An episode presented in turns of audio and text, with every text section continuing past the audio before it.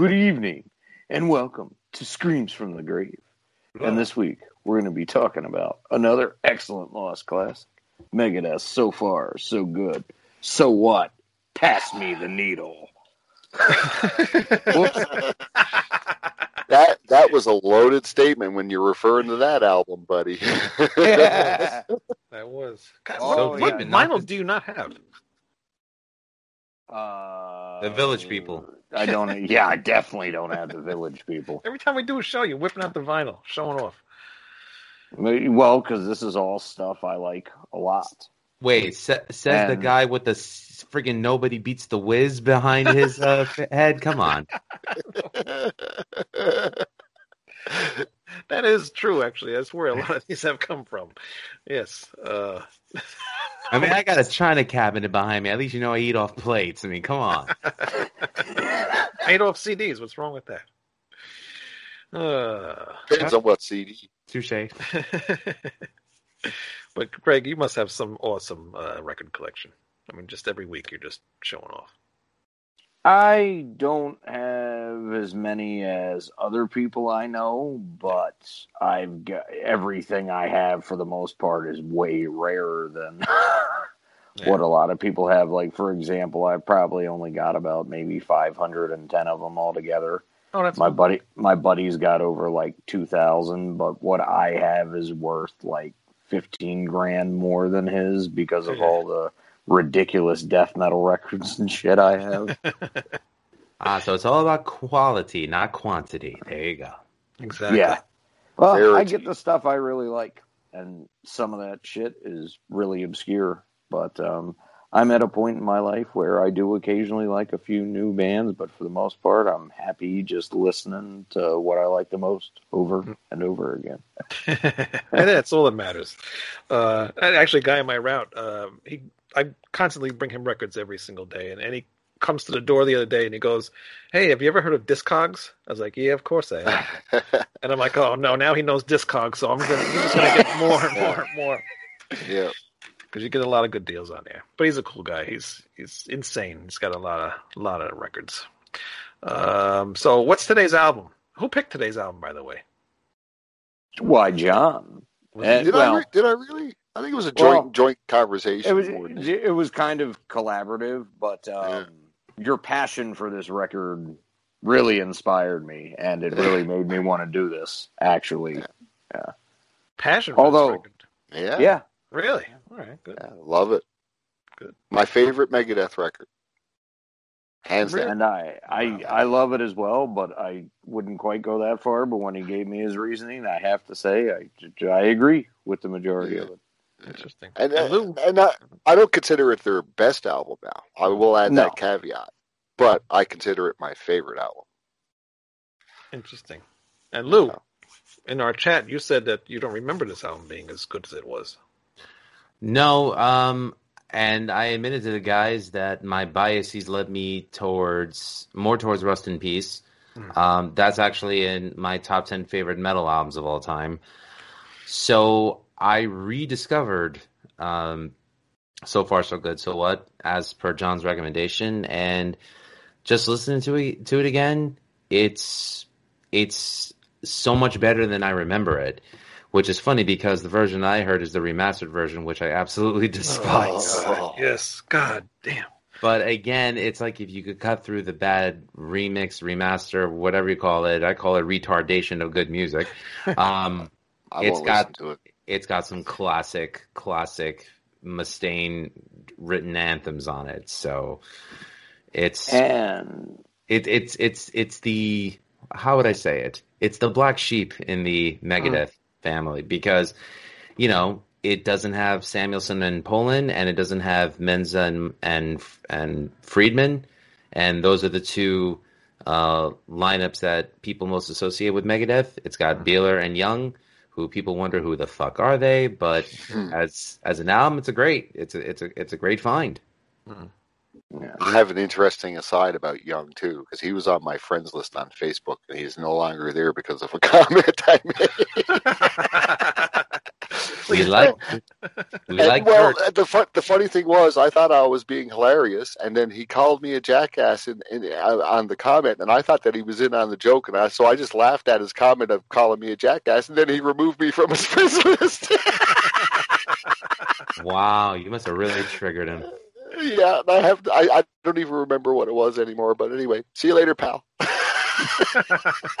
Well, hey, look at the bright side. At least you're in good company. Mustaine hates him too. No, no, it was completely innocent. I mean, I was a joke. It was liter- literally a joke that I intended, but he did not get the joke. Maybe I'll get him on the show and you can uh, make up. well, yeah, smooth it out. Yeah, smooth it out. Uh, Sorry, what were you Jeff. Sorry, Jeff. what were you saying, Greg? You were going to chime in with something. You forgot. I don't remember. That was like You two remember. minutes ago, dude.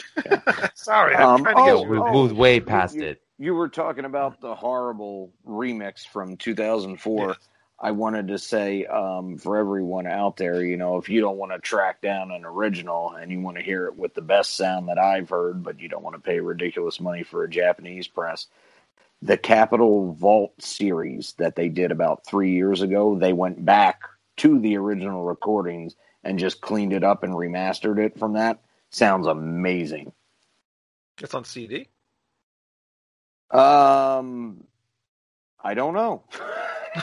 well, where would you get it? Is it... It, it, it's it's on record. I don't. oh, so they remastered it and put it on a record Yeah, then. yeah. I I believe they did do CDs of it too. Yes, it's called the Capitol. It's called the Capitol Vault series. I'm pretty sure they did both. What were we saying, John? Oh, sounding fantastic is one thing that you never hear about this album very often, especially from the band. But No. compared to compared to the first two albums, in my opinion, yes, it does sound fantastic. But that I, I'm now I'm Really? triggering, You think now so? I'm triggering Greg. Yeah, yeah, uh, me too. yeah. You know, I was underwhelmed by the first two Megadeth albums. I mean, it, it, when I think when I think back on it, and I've done a bit of thinking about it now, you know, considering what we're doing here right now.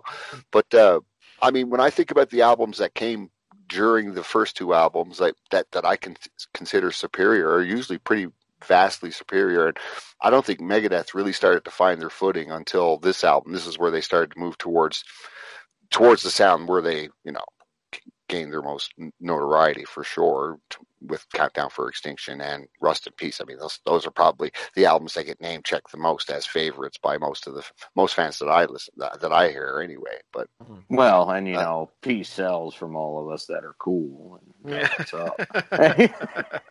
but I mean, there was production issues with those first two albums. The first two albums, I I look at as in stages. I mean, that was the angry, pissed off Mustaine. He wanted his revenge against Metallica, and he came out guns blazing and really fast, heavy. He wanted to wreck the house, basically. That's that's that that's the way those albums come across to me, and and it's with so far that you start seeing a refinement of of of his music that where the, the songs were more song based. They were becoming mm. more musical per se, less about the bombast, less about cranking you over the head or or, or pitting you pitting your ears back with speed, and more about nuance and and you know and and going to different different places that they hadn't gone before.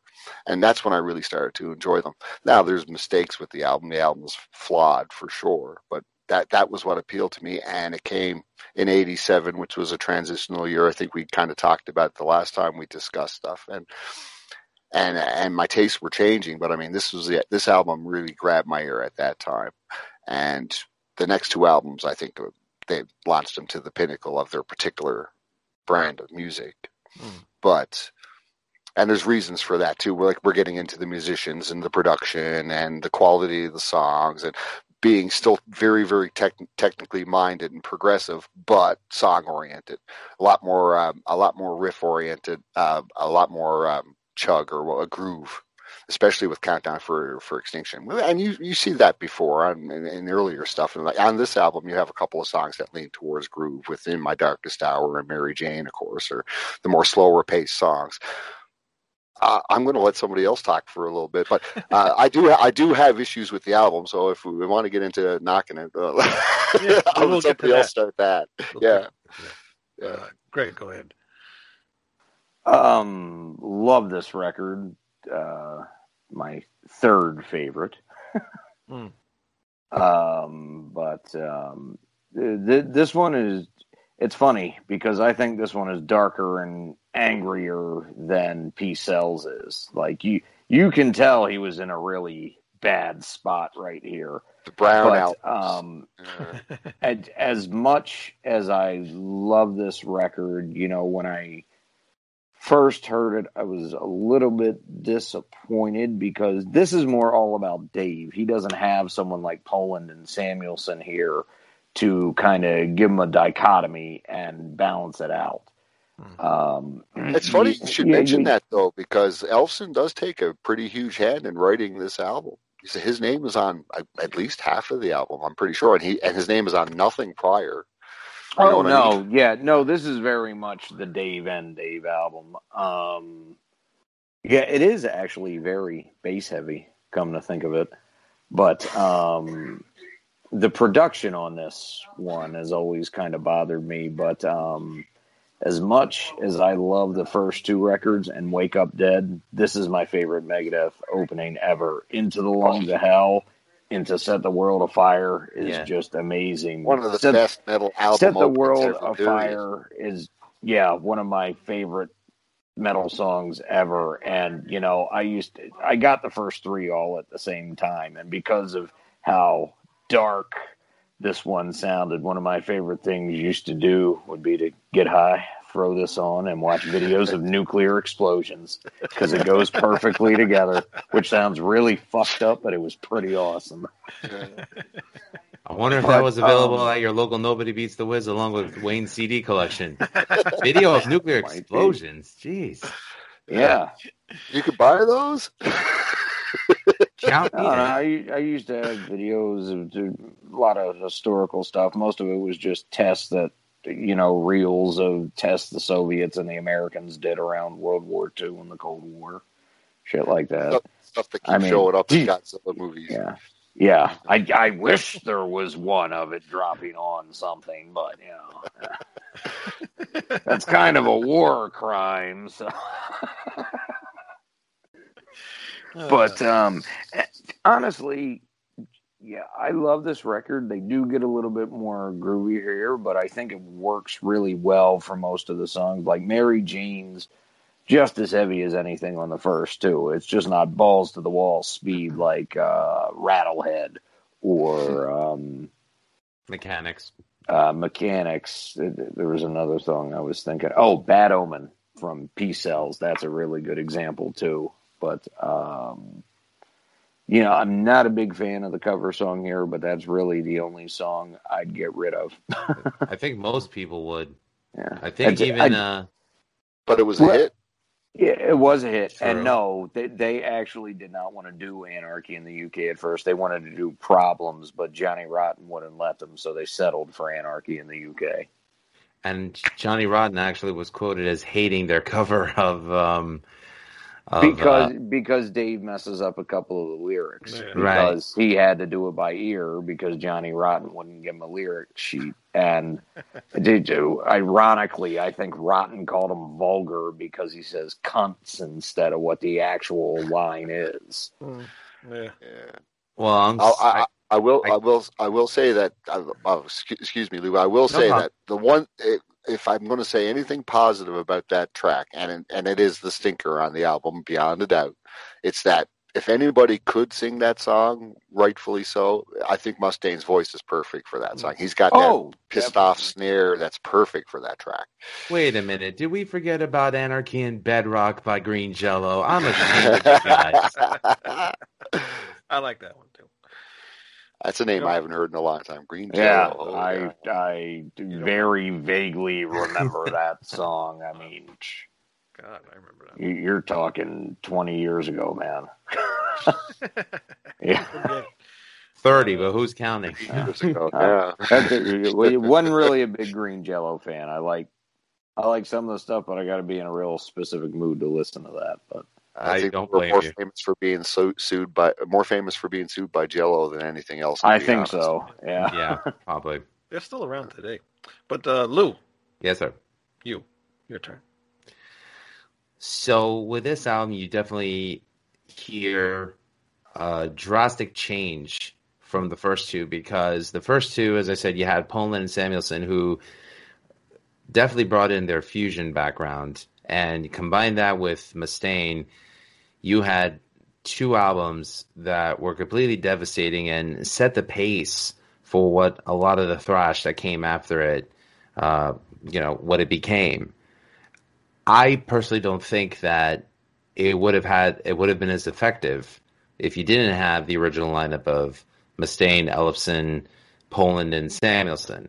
Now with this album, I say it's a drastic change because, from what I recall, uh, Jeff Young and Chuck Behler they didn't have that similar musical background as uh, Chris and Gar, and I wouldn't so much as call it a Mustaine solo album, but it kind of almost feel like it does, but it's packaged as Megadeth, and you can you can definitely hear from songs like "Set the World on Fire," um, "In My Darkest Hour," "Liar" that this is a Megadeth album. And Mustaine with this with this album took the band, he took the bull by the horns, and set the pace for what was to come. Um, having, in my opinion, um, Friedman and Menza joining the band after this album definitely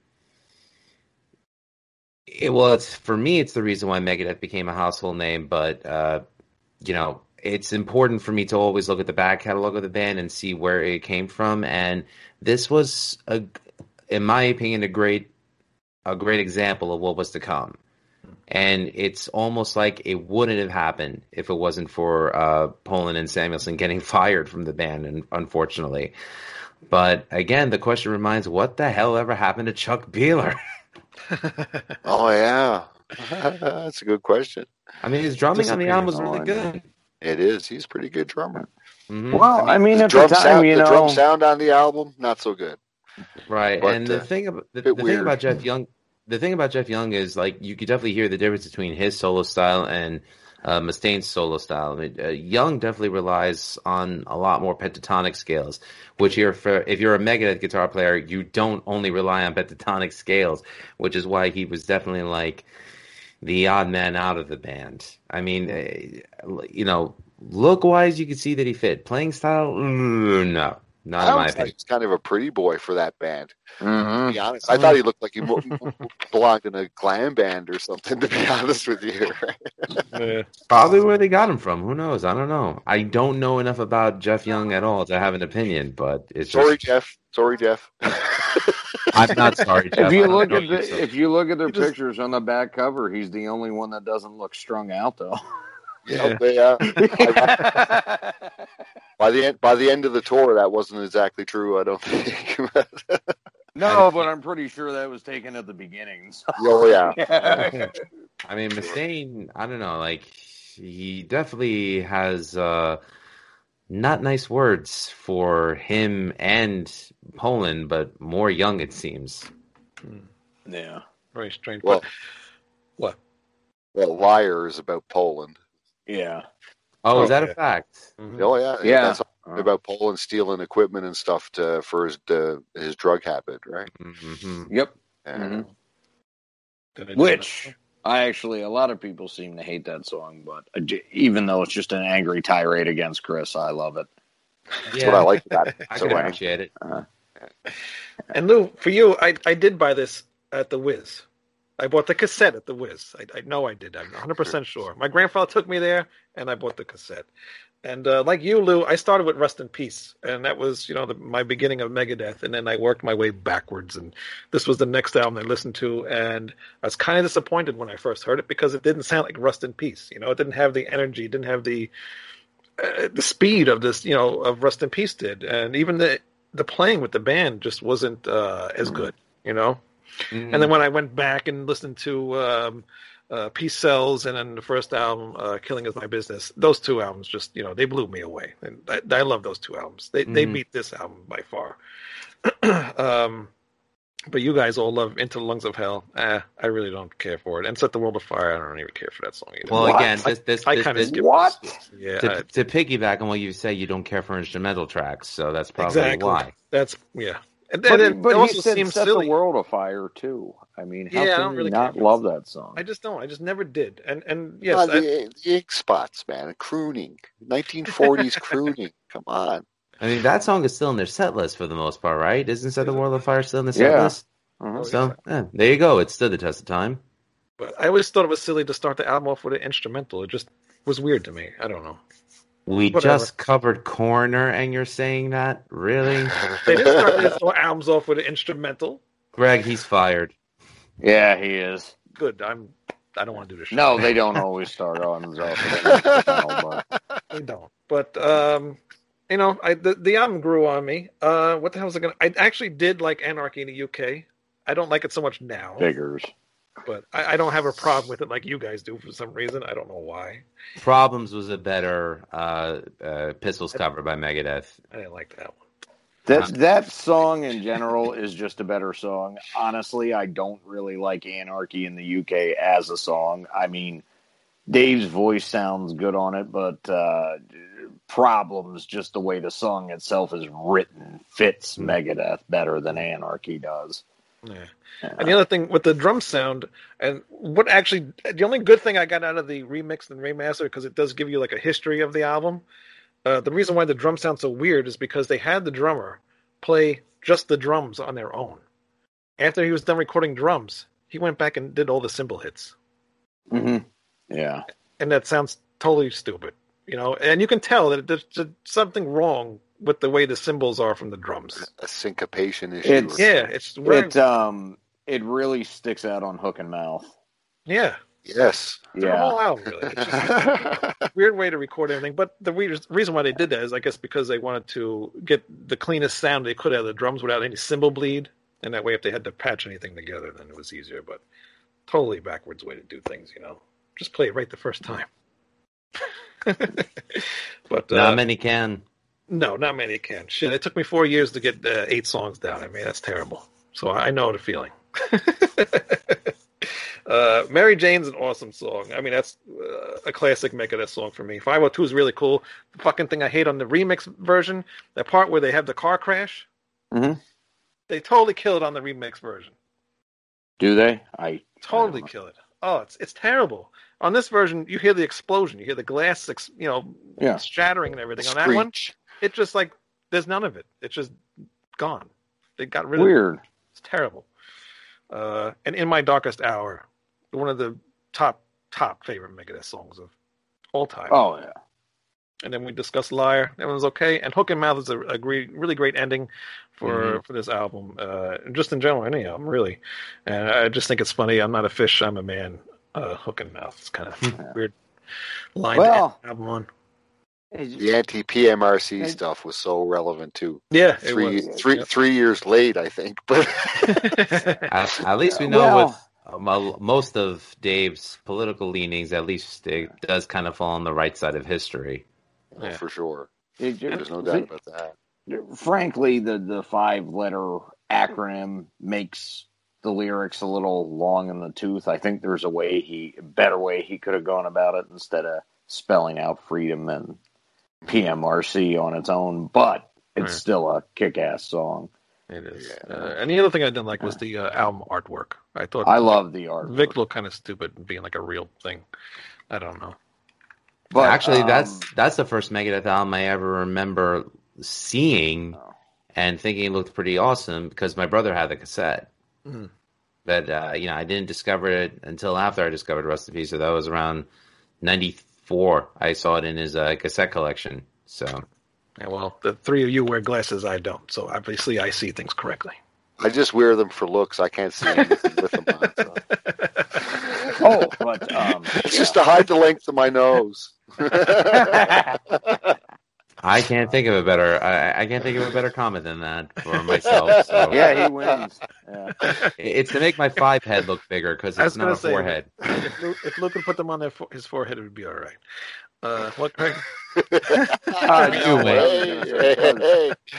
because I do love this altogether. album, and even though I love Rust in Peace, I actually like this one better than Rust in Peace. But um, originally, when I said when I first heard this, it took even though I liked it, it took me a little bit to get into it. Mm.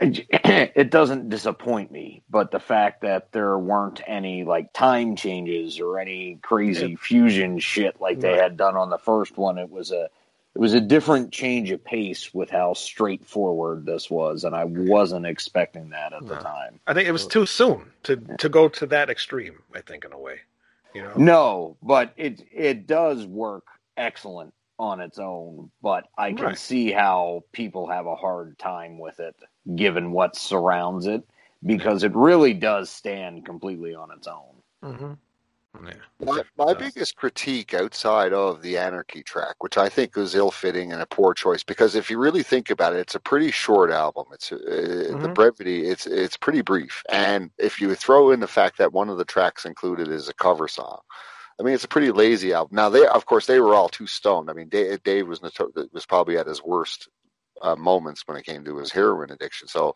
they're probably not paying a lot of attention to what's going on a lot of the time and, and writing music. You know what I mean? But uh, but outside of that, I did have a problem with the the sequencing because if you really think about it, I mean, side one, okay, now outside of your opinion now, Wayne, but I mean, it starts off spectacularly as far as I'm concerned. It doesn't get much better than that beginning, and then you go automatically into the cover song, and Yeah. then and then it kicks into Mary Jane, which is a, a, a complete change of pace altogether Mhm. and add a bit more of a mid pace thing. And then side two, then it just lights it up. I mean, side two is an incredible slab, no matter how you cut it by any by any band anywhere. I mean, that's one of the best sides I've ever heard, as far as you know, just all out quality metal. The Right. playing was spectacular. The, the sequencing's fine. It's you know it had the right the right pacing.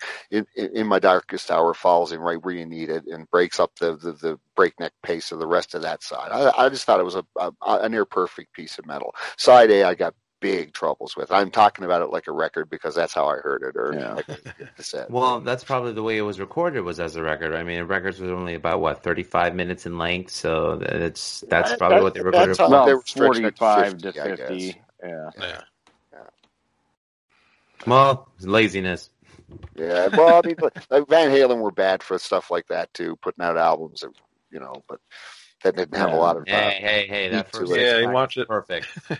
but when but when this album shines, man, it shines, and the guitar work. I mean, it, it- like myself and uh, Greg were joking about it, kind of half-heartedly, but like I was, uh, I was kind of saying like it's it's almost like it's Mustaine's Malmsteen album, or his Shank, uh, or his, so you can certainly hear the Schenker influence in. the Yeah, guitar sh- playing. Really a shines through. great example. Yeah. Actually, there, there's a lot of moments on this that remind me of uh, kind of what Michael was doing on Assault Attack. Exactly. I, Yeah. th- I think if you talk to Dave, I think you might he might actually say that. Yeah, well, that was there, man. That was in my mind, you know, because that album wasn't all that old at that time. Huh? You're only talking what four years, four, four yeah, five years. four years. So it was probably still pretty fresh in his head, you know. Speaking And of then- Schenker, sp- speaking of Schenker, eh, I just think it's funny that recently Dave Mustaine just announced a a, a deal with uh, Gibson Guitars. So it's just funny how Michael Schenker went from Gibson Guitars to Dean. Dave Mustaine went from Dean to Gibson. It's Yeah, like, what- yeah. how much of a Schenker fan are you there, Dave? yeah. Hmm. Yeah. Yeah, and they both used to play Jackson V's. Yeah. Oh yeah. Wait a minute, Well, Schenker I played mean- at Jackson V? Yeah.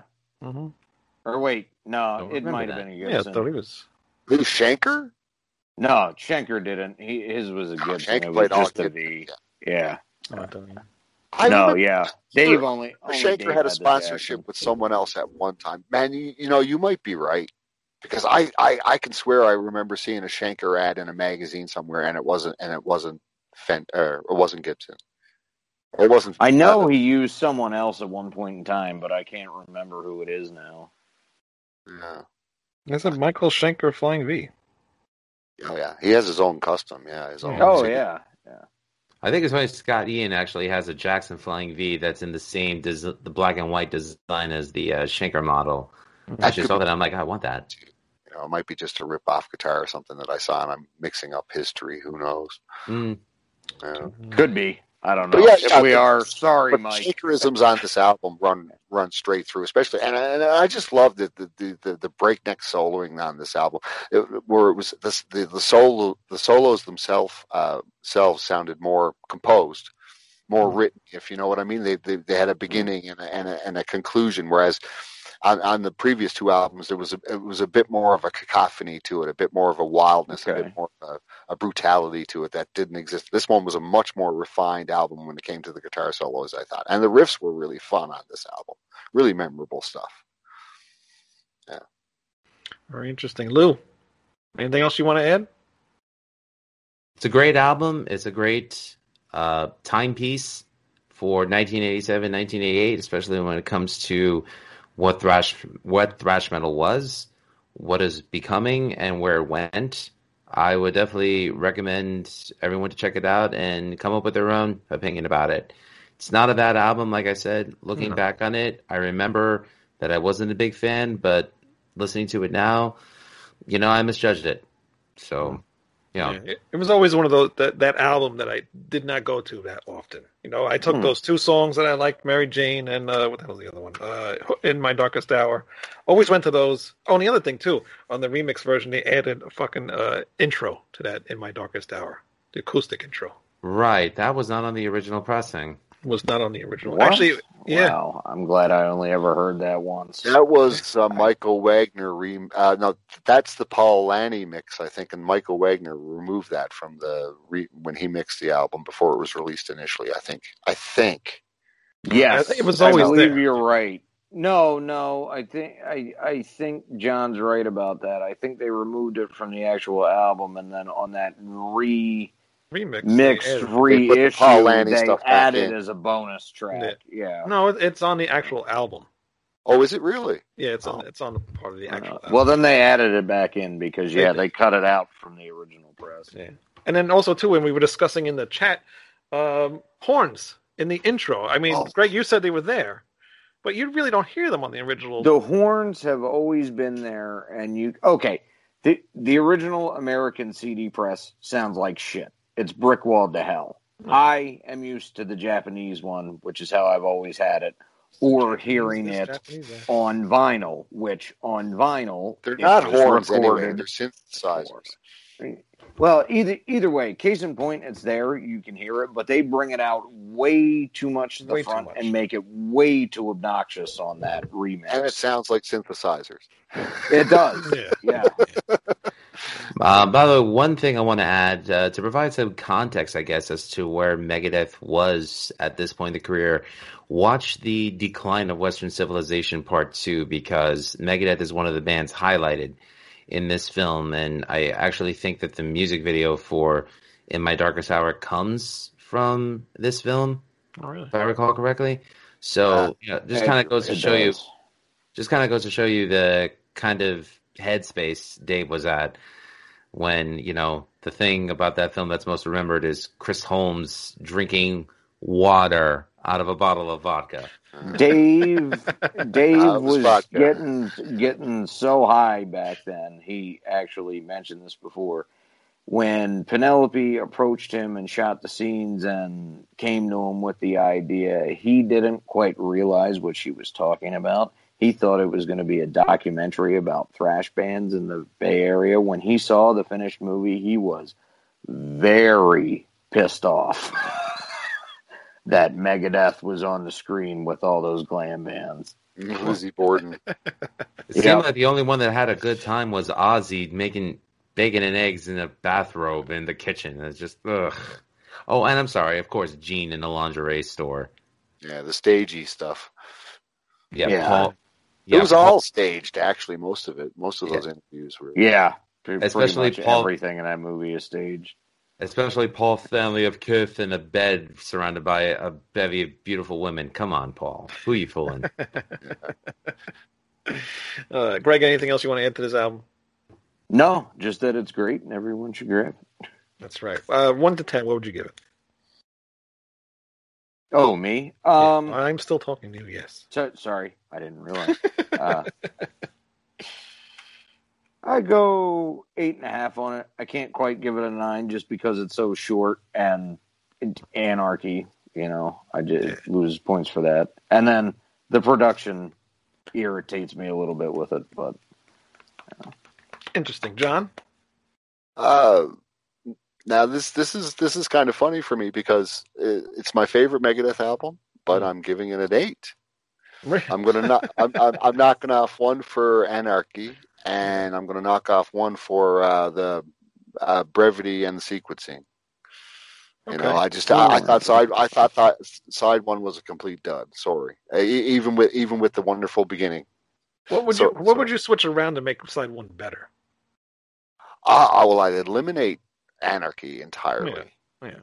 But see, you need you need another That track. short. Right. Yeah, you need another track to fix the album. You really would. Hmm. And I don't hell, think any other I'd track take the exists No More. Mr. Nice Guy cover, even though that's Well, hell, the okay, say next say something like lineup. yeah. But I mean, just a different song. It wouldn't really matter what it was. But I mean, yeah, it's Yeah. tough because there isn't anything else you can add. And and to drop from that high that you start with into that that more slower pace of uh, Mary Jane, I thought I thought there should have been something else there to you know balance yeah. it out a bit, something a bit more speedy. Like side two, like it has a perfect balance, I think. Interesting. Yeah, I just grabbed the remaster just to see if there was anything extra on there, but there wasn't any other song. The i the iTunes version has I think four more tracks. It's Really? got it's got the Into the Lungs of Hell Paul Lani mix, Set the World Yeah, on Fire yeah, Paul Lani mix, But there's Mary no Jane and In My Darkest song Hour. that. Yeah, there's no other extra song. You know. Oh right, okay. No, Um, I don't think they recorded anything else. No. Well, you you know, I mean, in my darkest hour and um, set the world afire date back to 1984. Actually, when Fire- they started off in their original forms, you know, the he was he was kind of reaching for songs at this point because of where he was at personally with losing the you know half of the original lineup and just not being in a good spot. So for given what was going on there, I think he actually did a pretty damn good job song wise with filling out the album. But with having such little material to work with, how can you really sequence it to make it better? You kind of can't. It's a little tough. Very true. Lou, what would you give this album? One. Seven. Wow.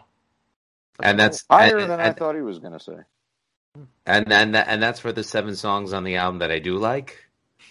And you know, I take away two points because I just couldn't take the production on the remaster. I just I, uh, Yeah, you got. You really have to listen to the original one. Don't nobody listen to the remaster, please, or, or remix it. It's really cool. well, unfortunately, that's all that's available on iTunes. I know, and that's stupid. I, it's really stupid. You should give people the choice because now it's just like that's set in stone. Now this is the only one you can listen to. I hate that. And I, and I don't know if that's by design from Mustaine himself or, or from Capitol, but you I don't know. The, it, the drum sounds bad on the original. It's even worse on the remix. Uh, uh, Initially, when he did that, pulled that bullshit in 2004, that was, I believe, the original plan was to take the originals completely out of print forever and replace it with that shit. But I mean, all all of them have something wrong with them. So far, so good is the worst one. But Killing is my business has stuff I don't like that they did. Peace Sells has a couple things that really pisses me off. Rust in Peace, they change whole parts Too to much. different takes of Yeah. songs. It, I don't want to hear it. I haven't heard Yeah. it. I don't want to No, hear it. I don't don't. want to hear it. Yeah. the only thing I could say is that one does sound really. The sound, overall sound of it, it sounds really good. The drums sound awesome on that, but the the things that they changed, it just it's terrible. I mean, for someone first going in and just hearing that, and that was the only version of Rust they ever heard, it probably wouldn't bother them as much. But them like alternate guitar takes and shit really drive me nuts because it's Yeah. not supposed to sound like that. Nope, no. It throws you off. Yeah. Yeah.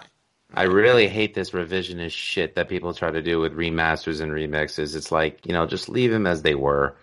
Or if you're gonna change them, then I agree with Greg. Give them the option of which version they want to buy. Yeah. Yeah. I've heard I've heard remasters where there was a lot of low uh, low end that was added that was that was necessary. I thought and improved the sound on them. Uh, other than that, when it comes to remasters, you know, Mhm. very, very rarely did they succeed for me. I mean, uh, making them louder Yeah. Um, one they that actually just came out that they did a great job with is they just went back and remastered uh, uh, Hallows Eve's first album, Tales of Terror, from the original tapes, and it sounds great. They fixed the low end; it doesn't sound as thin as it used to, and they fixed all the dropouts because they actually went back to the original reels and repressed it. So sometimes they do great with them, but when they get into remixing stuff, even as much as I love the guy, when Zappa pulled that bullshit in the late '80s with re-recording a bunch of the original parts with uh, shit off of his synclavier, God, that upset me. But There's only Now- two two band what?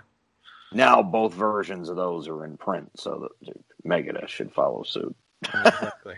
But only two bands I've heard remixes from that actually sounded good is uh, Iced Earth and uh, Helloween. Ah, the first Iced Earth album. Yeah, that one they did a really good job on that remix. Yeah. Uh, otherwise, I mean, maybe Blind Guardian had maybe one or two albums that I think they did a, a decent remix on, but most of the time remixes just do do not work. And I'm going to kind of almost agree with Lou. I'm going to do seven and a half on this album because it does have that nostalgic feel to me, and I do like the album. It's just uh, this I just don't like how it starts and a couple weird things, but for the most part, I like the album. So it's it's definitely a uh, It's a grower. yeah, it's definitely a grower. Grower. But uh, I- interestingly enough, while it's my favorite album, I'd actually give the next two albums probably perfect scores. Really? Even for Yeah. Countdown. you are a weird person. Yeah, Interesting. I would. I think that's a fantastic album, especially when you consider the the like they Mustaine accomplished what he set out to do. He wanted to conquer the thrash world, and that's when that's the album that he finally did it with. That's the one that took him to the top. While while Metallica were off diddling around making load and reload, he, he was take he was kicking ass and taking numbers with Countdown. I mean, come on. Mhm. He Yeah. pulled he pulled off what he wanted to do. So you got to respect the man. And the album is a fine piece of It is. Yeah, we it's a good album, at some point. but uh, for me, the first one with some filler, it should have been shorter. But that was the beginning of the CD age. So Right. I do want to give some love for one remaster that came out recently that actually sounds amazing, and that's the uh, Black Sabbath Volume 4 Super Deluxe. That actually sounds really good, and Steven Wilson did a really good job remixing the songs on that. Uh, it it it worked. You know, uh, personally, I love the original Sabbath records. The the grittiness, the the the muddiness you know, again, it's perfect in its imperfections, but the remaster, I I'd give it a listen. I'd recommend it.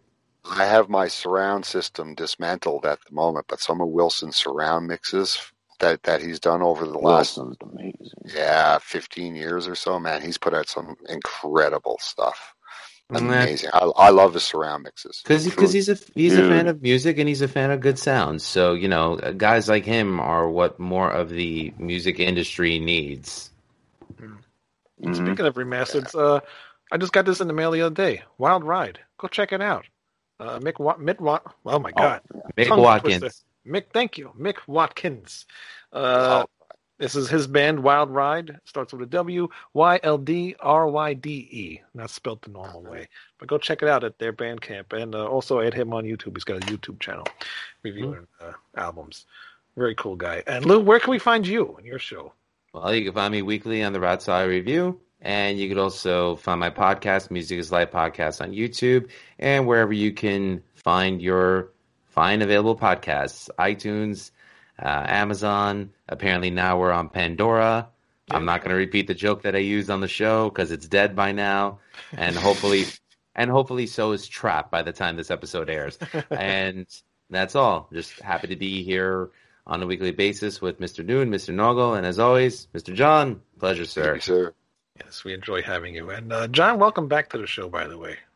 Um, You're gonna fi- you're gonna find me here for now, but I do have some other things in the works. Actually, I'm I'm, I'm in discussions with a couple other individuals about some things uh, that are being done uh, for YouTube. So we'll see we'll see if I'll, I'll be popping up in other places. Oh, Mm. very cool. Cool. But right, but right now, I'm your exclusive. You you got me, guys. I'm yours. Well, Hot just diggity damn. just want to say to all you guys, Wayne, I've had you on the show before, and it's always been a blast. And you know, open invitation for each and every one of you to be on the Music Is Live podcast as well. Anytime, man. Cool. Yeah, just let me Just- know. Just let me know what you'd like to do, and I'll and it's on like Donkey Kong. Maybe maybe when Greg comes up to the east uh, East Coast again, he can uh, look at my CD collection and laugh at me. That would be great entertainment. I, I gotta start a porter unboxing run mine. and just go right to John in Canada. Yeah, why not? You, you gotta you gotta come way north. I'm not that far away from the tundra, man. Yeah, I know you're not. It would be a long fucking trip, but it would be entertaining. It was only minus 37 today and snowing at the same time. Ah.